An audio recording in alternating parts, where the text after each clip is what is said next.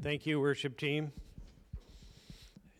I always appreciate when things don't go as we expect. You know, we were doing that one song and then just randomly the screens were no longer there and we're like, we didn't touch anything, we'll just wait.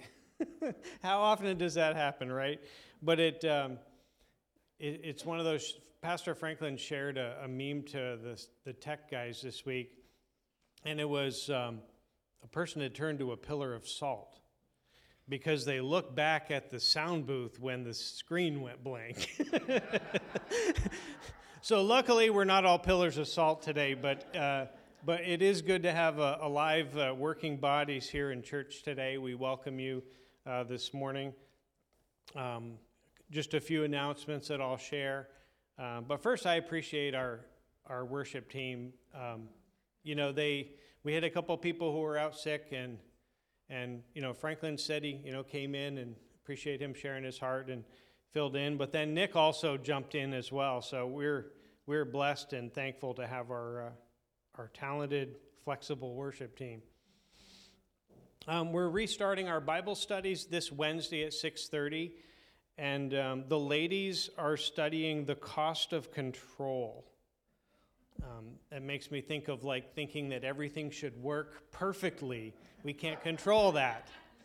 So maybe that's what they'll talk about, maybe not, but it's the cost of control, why we crave it, the anxiety it gives us, and the real power God promises. So that's what the ladies are studying. And I believe the men are studying Genesis. No, discipleship. There. We're discipling on discipleship. It's not redundant, but that's what we're studying, right? Okay. So that's this starting this Wednesday um, at 6:30 here at the church. We'll hope, we hope you can make it. Um, we also, as always, we thank you for your faithful tithes and offerings. We, we can't do what we do here uh, for God and His church here in Cadyville without your support. We appreciate that. Um, the ways that you can give are up here, either online or in person, drop boxes in the back, etc. Um, we also support some overseas missionaries, uh, three families that are working overseas. And if you'd like to support them specifically, just write missions and an amount as part of your offering. We thank you for that.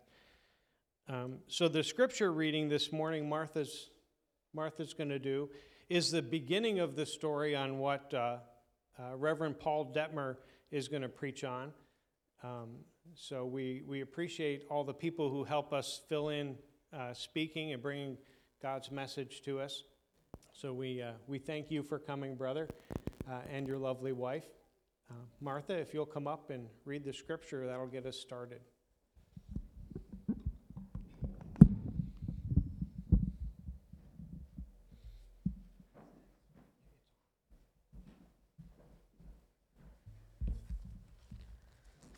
Morning. This morning I'm reading from Acts 12 1 through 5. It was about this time that King Herod arrested some who belonged to the church, intending to persecute them. He had James, the brother of John, put to death with a sword. When he saw that this pleased the Jews, he proceeded to seize Peter also. This happened during the feast of unleavened bread. After arresting him, he put him in prison, handing him over to be guarded by four squads of four soldiers each.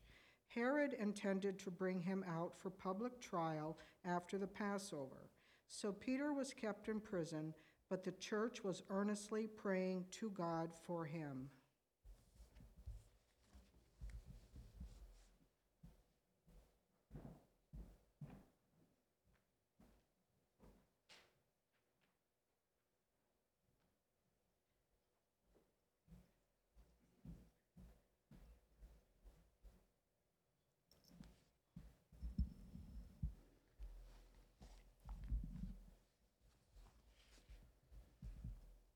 Good morning. It's good to see each one of you, and I'm glad to be in the house of the Lord this morning. And uh, this morning, back in the motel where we stayed at last night, because we are about three hours away, um, I just prayed for God's presence here this morning. And I don't know about you, but I've sensed that here. A number of months back, um, I was sitting in my car outside the hospital in Ogdensburg. My wife was in having some therapy on her back.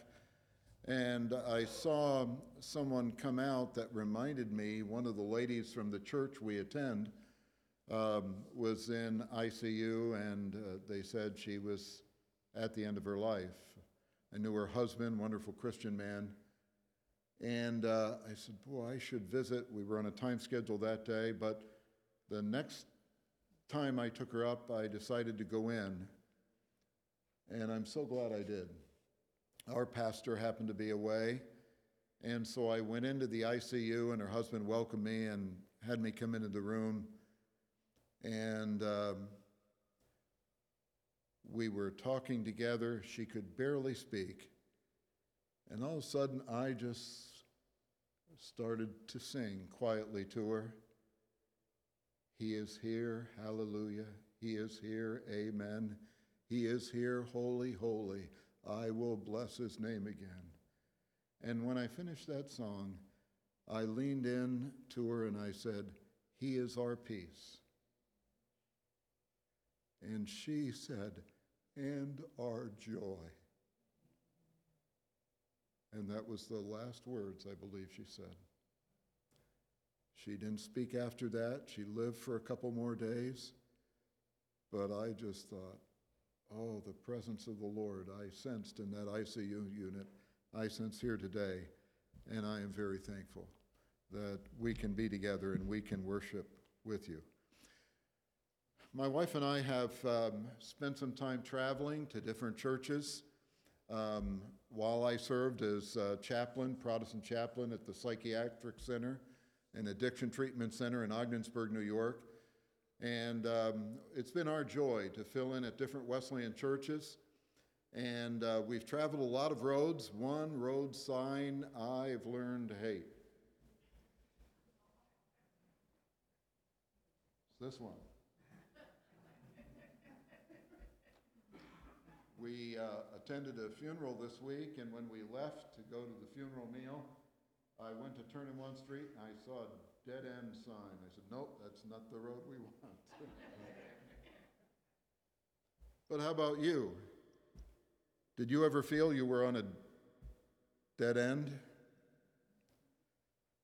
I think of the sadness that both Christians and non Christians face when certain things come to an end a death. Sell the homestead, close a business, close a church, close a church campground. This uh, week, uh, no, this month in my devotions, beginning of January, I often try to pick out a phrase or a word for the new year. And this one, this one word came to me this year. My word for 2023 is possible. Is possible. And I thought of two verses that I had put to memory, inspired by something my older brother said one day outside of his home along the St. Lawrence River. And I'm going to tell you the story of my brother near the end of this message. But I put to memory Matthew 19 25 and 19 26 that says, The disciples were astounded. Then who in the world can be saved? They ask. Jesus looked at them intently and said, Humanly speaking, it is impossible. But with God, everything is possible. In another one of the Gospels, in Luke's Gospel, Uh, it's put this way Luke 18 27. Jesus replied, The things that are impossible with men are possible with God. I love this story in Acts chapter 12. I was reading it one day, and when I was reading it, I saw dead end possibilities. And it kind of fit my word for the year, possible. Uh, so I thought I would share this message with you today. Acts chapter 12, Uh, verses 1 through 5 were read to us. I just want to continue to reading. I'll read verse 5 again and read on through verse 17.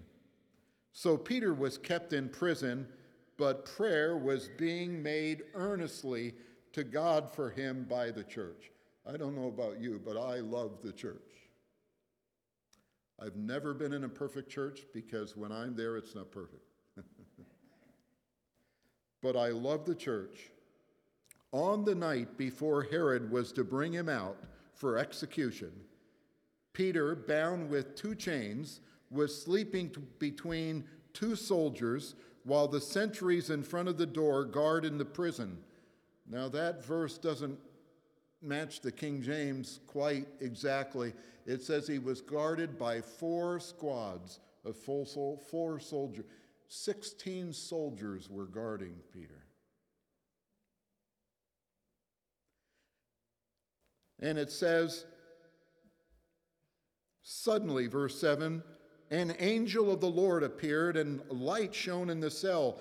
Striking Peter on the side, he woke him up and said, Quick, get up. When the chains fell off his wrists.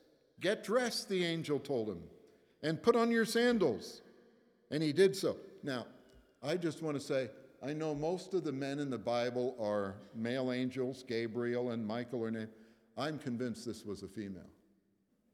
Look what she says next. This angel was a female. Put on your coat. it's cold outside. Your mother's cold. Wrap your cloak around you, uh, told him, or she told him, and follow me.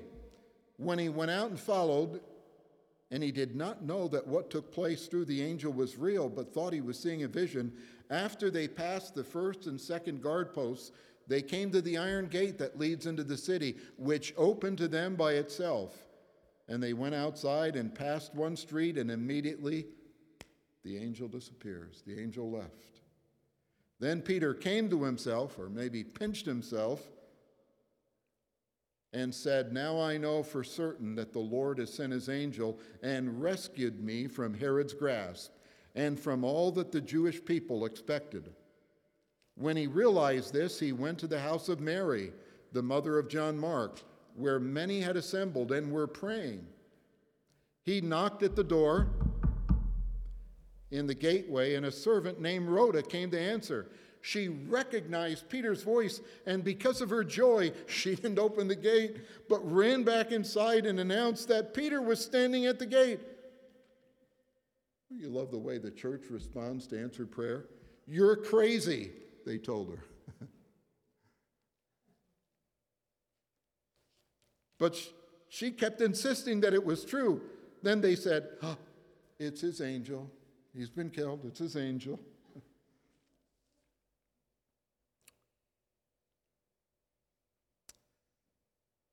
Peter, however, kept knocking. And when they opened the door and saw him, they were astounded. Motioning them with his hand to be silent, he explained how the Lord had brought him out of the prison. Report these things to James and to the brothers, he said. Then he departed and went to a different place. Three dead end possibilities I see in this passage. The first is this what appears to be the end may actually be a new beginning. That's true for the child of God facing death. I appreciate that third song the worship team sang today. It, was powerful. That's true when Jesus was crucified. He had died. Dead end was written all over it. Remember when Jesus had bowed his head after he said, It is finished? The leading soldier, leading Roman soldier, said, uh, Break their legs and make sure they're dead. But when they came to Jesus, they said, He's already dead. He's dead as a doornail, so to speak. Boy, at this point, I'd like the worship team to sing that third song about the resurrection. And I love Easter and I love, and, and when I pray, I often love to say, living God, living Christ. It never became quite as real to me as in 1992 when on Easter morning we said goodbye to my dad and my mom. He drove away in the camper. And at three o'clock in the morning or thereabouts, the phone rang, and my sister Rose was in tears, and she said, Daddy just died. And I went in and saw my folk, and we're them. We're there for a couple days. When went home and got my wife and our children, and we went into the funeral. We came back home, and our mailbox at the church we were pastoring was just loaded with sympathy cards. But I'll never forget what one said. It was from Maud, an elderly saint in our church. Maud wrote, Dear Brother Detmer, I want you to know that your dad is more alive than ever before. And boy, that just went through me. And I rejoiced in the resurrection. It's true for the child of God facing death. Thank God for the resurrection. It's true for the Christian facing dead ends. You notice the scripture says James was killed. Herod James killed with a sword. And now Peter was arrested, and they planned to execute him. And Peter's in jail between 16 soldiers. And I, I can almost hear Peter saying, Well, Lord, this is it. This is the end. Have you ever felt that way? Well, this is the end. That, that, that'll take care of that. But that doesn't stop God from working. Sometimes we think it's the end, but we're wrong. Peter was wrong. It wasn't the end of his life. I remember visiting an older woman in Jersey Shore, Pennsylvania Hospital near Loganton, where we pastored. Uh, her husband had died. She had taken care of him. He had uh, one leg had been amputa- amputated, and and now she was in the hospital, and she had cancer. And so I slipped in and visited her and prayed for her, and got in my car and drove through the mountain between Jersey Shore and Loganton to go back to my parsonage.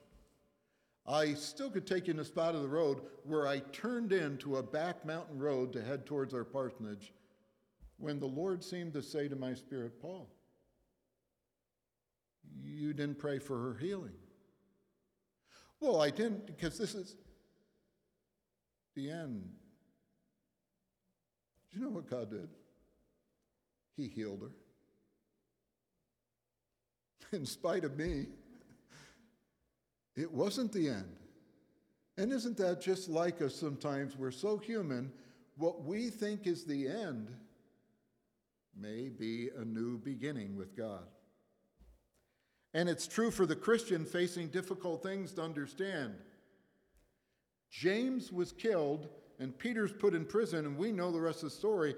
God sends an angel to deliver him, but we don't understand. Why did he let James get killed, but not Peter? Did he love Peter more than James? No.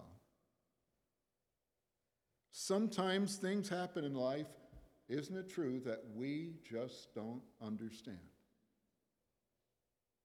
Years ago, I was reading the Our Daily Bread devotional, and it was a fall issue, and it was the ti- title of that devotional was God is Good. And it was a story about a woman whose husband was running down O'Hare Airport, down the halls, trying to make his flight, and he missed it and the plane took off and crashed. And she wrote, God is so good, my husband missed the plane. But then in the winter issue, I came across another devotional that was entitled, God is Still Good. And this woman said, In the last issue, you read the story about the woman whose husband didn't make the plane. I want to tell you the flip side of that issue. My husband was also a Christian, and he ran to make that flight, and he made it, and he was killed. But I want you to know that even though we don't understand, God is still good. And I believe that's so true, isn't it? Sometimes things happen that we don't understand, but God is still good. I can't tell you why one is healed and one is not, why one is miraculously restored to life and one dies. But I believe God is just and He's fair and He knows His business.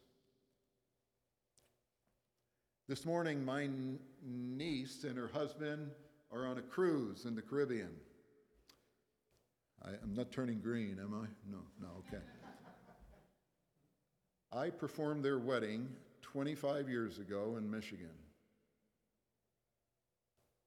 It was on a Saturday. We stayed over Sunday with my uh, sister and her husband. We went to the Nazarene church there, and I'll never forget the choir got up and sang, When answers aren't enough, there is Jesus. And the Spirit of the Lord came on that service. And while the choir is singing, a young woman steps out and she sang a solo part. And she sang in the Spirit, she just seemed to glow. On the way home, I said, Who was it who sang that solo? Oh, you mean Kim. We got to tell you a story about her, Pastor. When she was uh, in, I think it was Olivet Nazarene College, she was touring with the choir, just getting ready for spring tour, when she got a sore throat and she went to see the doctor, and the doctor looked down her throat and went, Forgot his manners. Her, her throat was filled with tumors. They did a test and they were cancerous. She called home and asked the church to pray. The doctor said, We're going to try to save some of your voice so you'll be able to talk, but you'll never sing again. So the church was praying and they scheduled for surgery and she was, went into the hospital for the surgery. They sent her down to uh, do x rays once again to see how the tumors, and the tumors were gone.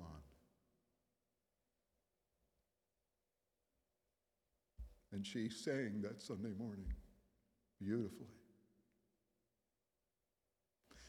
On the flip side of that, my Aunt Irene, my mom's younger sister, I remember coming home from Bible college one day and mom was crying. I said, What's wrong? They said they did surgery and on Irene today. Remember, she's not filled? Yeah, she's filled with cancer. I think it started in the lungs. My aunt never smoked a day in her life.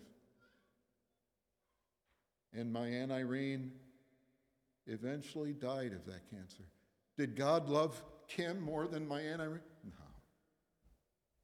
You know, church, sometimes there's things that happen in life that are hard for us to understand. But I'm learning. I can trust Jesus.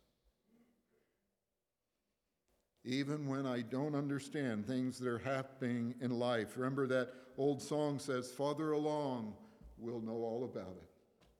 Farther along, we'll understand why. Another song says, We'll understand it better by and by. And I believe that. The second thing I see here in these dead end possibilities is when there's no earthly way, don't forget about the heavenly possibilities. I remember one year when we were pastoring in Heuvelton, the community went together and we did a community vacation Bible school. One day it was at the Presbyterian Church, one day the Methodist Church, one day in our Wesleyan Church. And it so happened that we were in the Methodist Church and it was my turn to give the lesson. It was on Andrew telling about when his brother Peter was put in prison by Herod.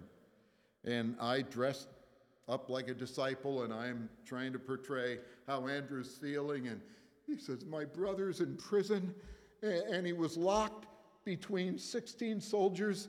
And I, I said, There was no way we could bust my older brother out. And that's the way we feel as humans. There's no earthly way we can do it. But I love what the scripture says in verse 6. First of all, we witness the divine timing of the Lord. On the night before Herod was to bring him out for execution, Peter, bound with two chains, was sleeping between two soldiers while the sentries were in front of the door guarding the prison. Suddenly, an angel of the Lord appeared, and a light shone in the cell. I don't know about you, but I am amazed at God's timing of things. How He can time things that no one else could possibly time. I read years ago about a church in uh, one of the Dakotas, North or South Dakota, that was having an evening Sunday service, and the pianist stopped at a friend to leave something off. She had been ill, and the friend just needed to talk, and she was late to church. The organist stopped at a friend who had cancer, and she needed to talk, and she was late for church. Another woman had a flat tire on the way to church. The pastor and his wife had a young girl, and uh, they're getting ready for church, and the young girl spilled something all over her dress. And the wife said, "Honey, you go, and I'll, I'll, we'll catch up." No, he said, "We're going to do this together." The pastor and his wife were late. At 7:32, church started at 7:30. At 7:32, the church blew apart from a gas leak. And no one was there.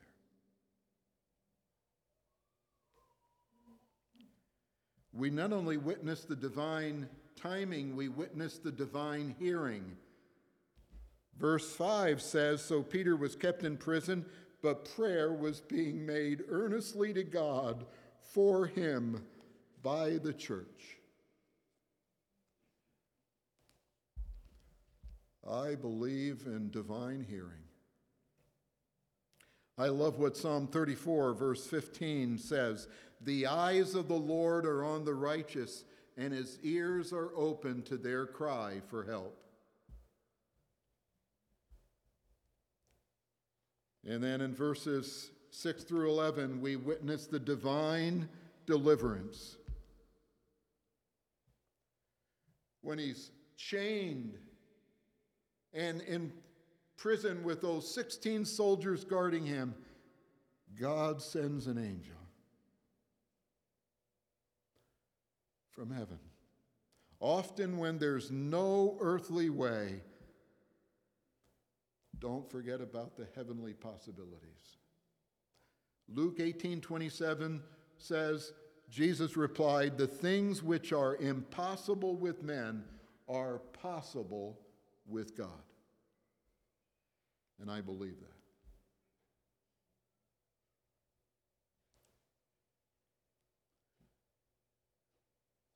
True story. In our first pastorate, it was Thanksgiving time, so my wife and I planned to go back to the farm I grew up on. There were seven of us kids. My oldest brother, George, was named after my dad, who was George, George Sr. and George Jr. And so we, we went in, and I got in the farmhouse, and my mom said, Dad's not here right now. He's down at, at your oldest brother's. I said, Oh, okay. He said, He'll be back in a little bit. So we got our boys around, and we were just enjoying some of the family that were there when Dad walked in and said, He's coming. And I thought, yeah, I, I know George is coming with his family up for Thanksgiving. No, Paul. He's coming What do you mean, Dad? He's going to be saved. He was the only one of us siblings that wasn't saved. I'm the pastor in Loganton Pennsylvania. And I looked at my dad and said, You talking about my brother? my dad said, No, he's coming. He's going to be saved. My dad could see something that I couldn't see.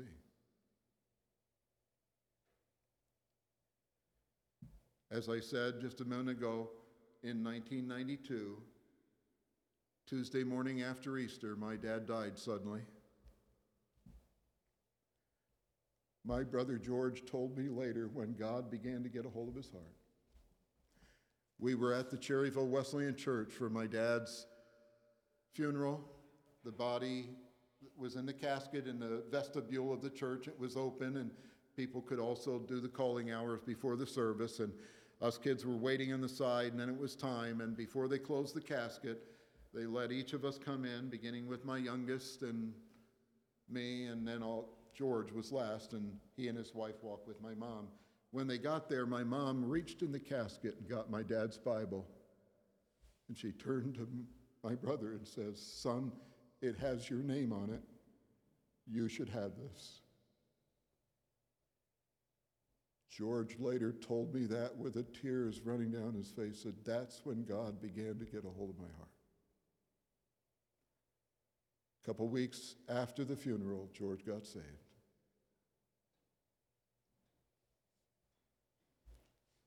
We just do not know. Last point is this Why is it, church, that we expect so little when God has so much to give? Some praying Christians are excited and ecstatic when God answers prayer. Praise the Lord! Hallelujah!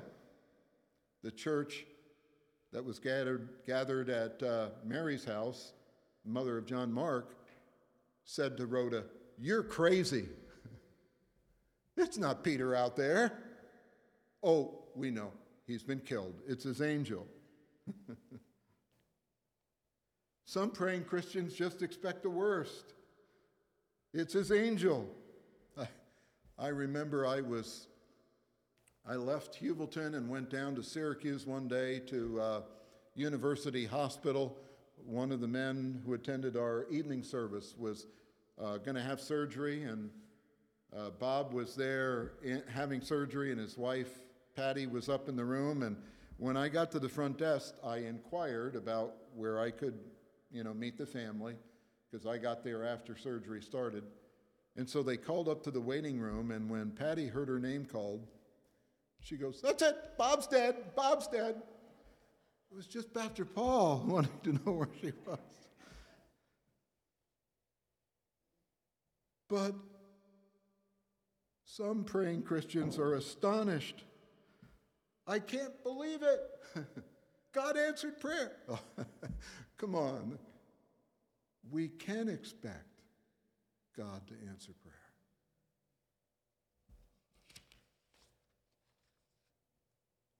John Newton, you know, wrote Amazing Grace, and we love that song. But he also wrote some other songs. This one I love.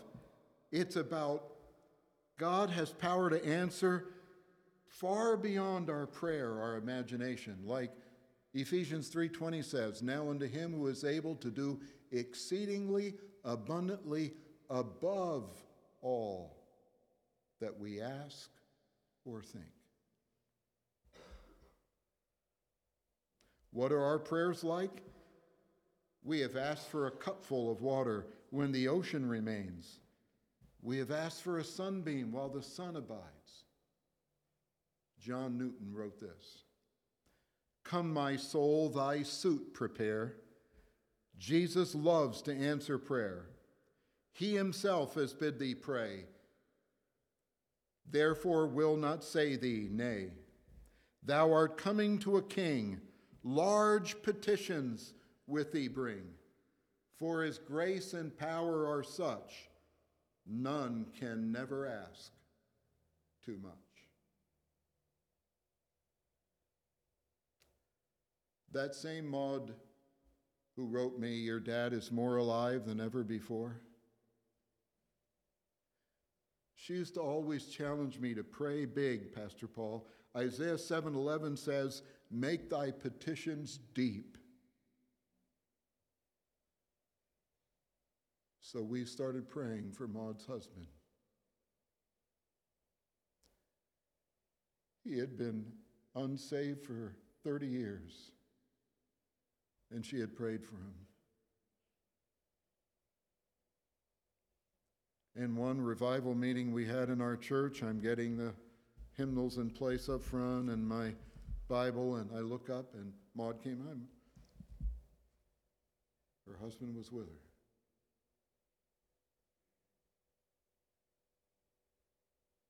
Make a long story short, that service, some came to the altar to pray, and someone, when I was praying up at the altar, someone tapped me on the shoulder and said, Woodrow is kneeling in his pew. You better go back and speak to him. He was in church for the first time in 30 years. I didn't want to turn him off. And they said, You better go back and speak to him. I was just a young pastor in my 20s. I wish I had a movie of myself going back there.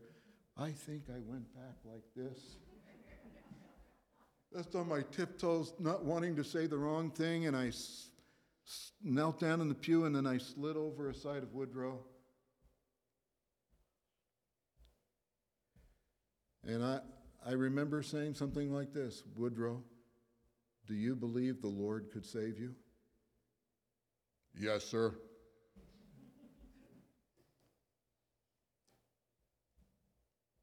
Woodrow, are you ready for the Lord to save you? No, sir. God hasn't drawn me yet. I said, Woodrow, that's a good answer. I know it has to be the Spirit of the Lord that draws you. And I started to slip back away and go up. And I stopped and I slid back to Woodrow. I said, Woodrow, just so you know, you don't have to be inside the church building for the Lord to save you. You could be out on your tractor. I know Woodrow was retired now, but he liked his tractor. I said, You could be out your tractor. You could be. You could be sitting on your couch in the living room, wherever you are, when you know the Spirit of God is dealing with your heart to trust in Jesus alone to save you from your. I said, wherever you are, and I slipped up my hand. I said, just raise your hand, say yes.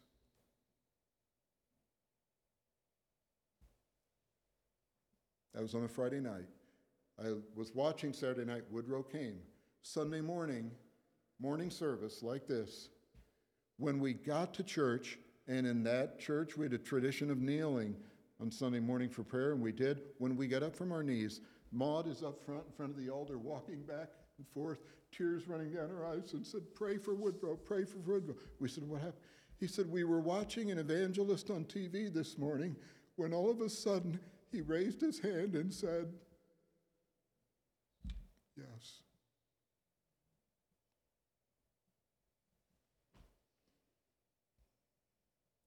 The things that are impossible with men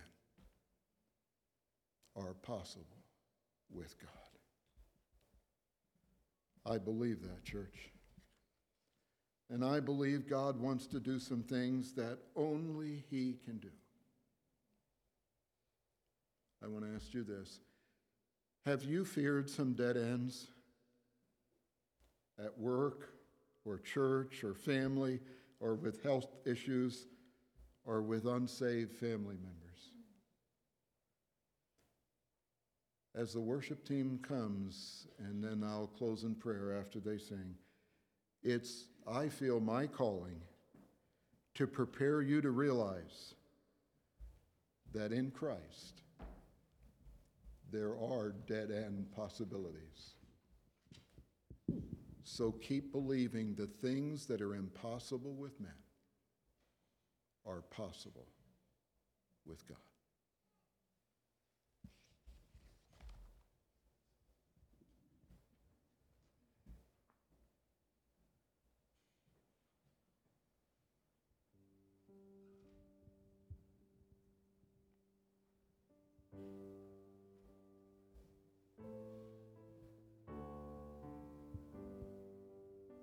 Stand with us?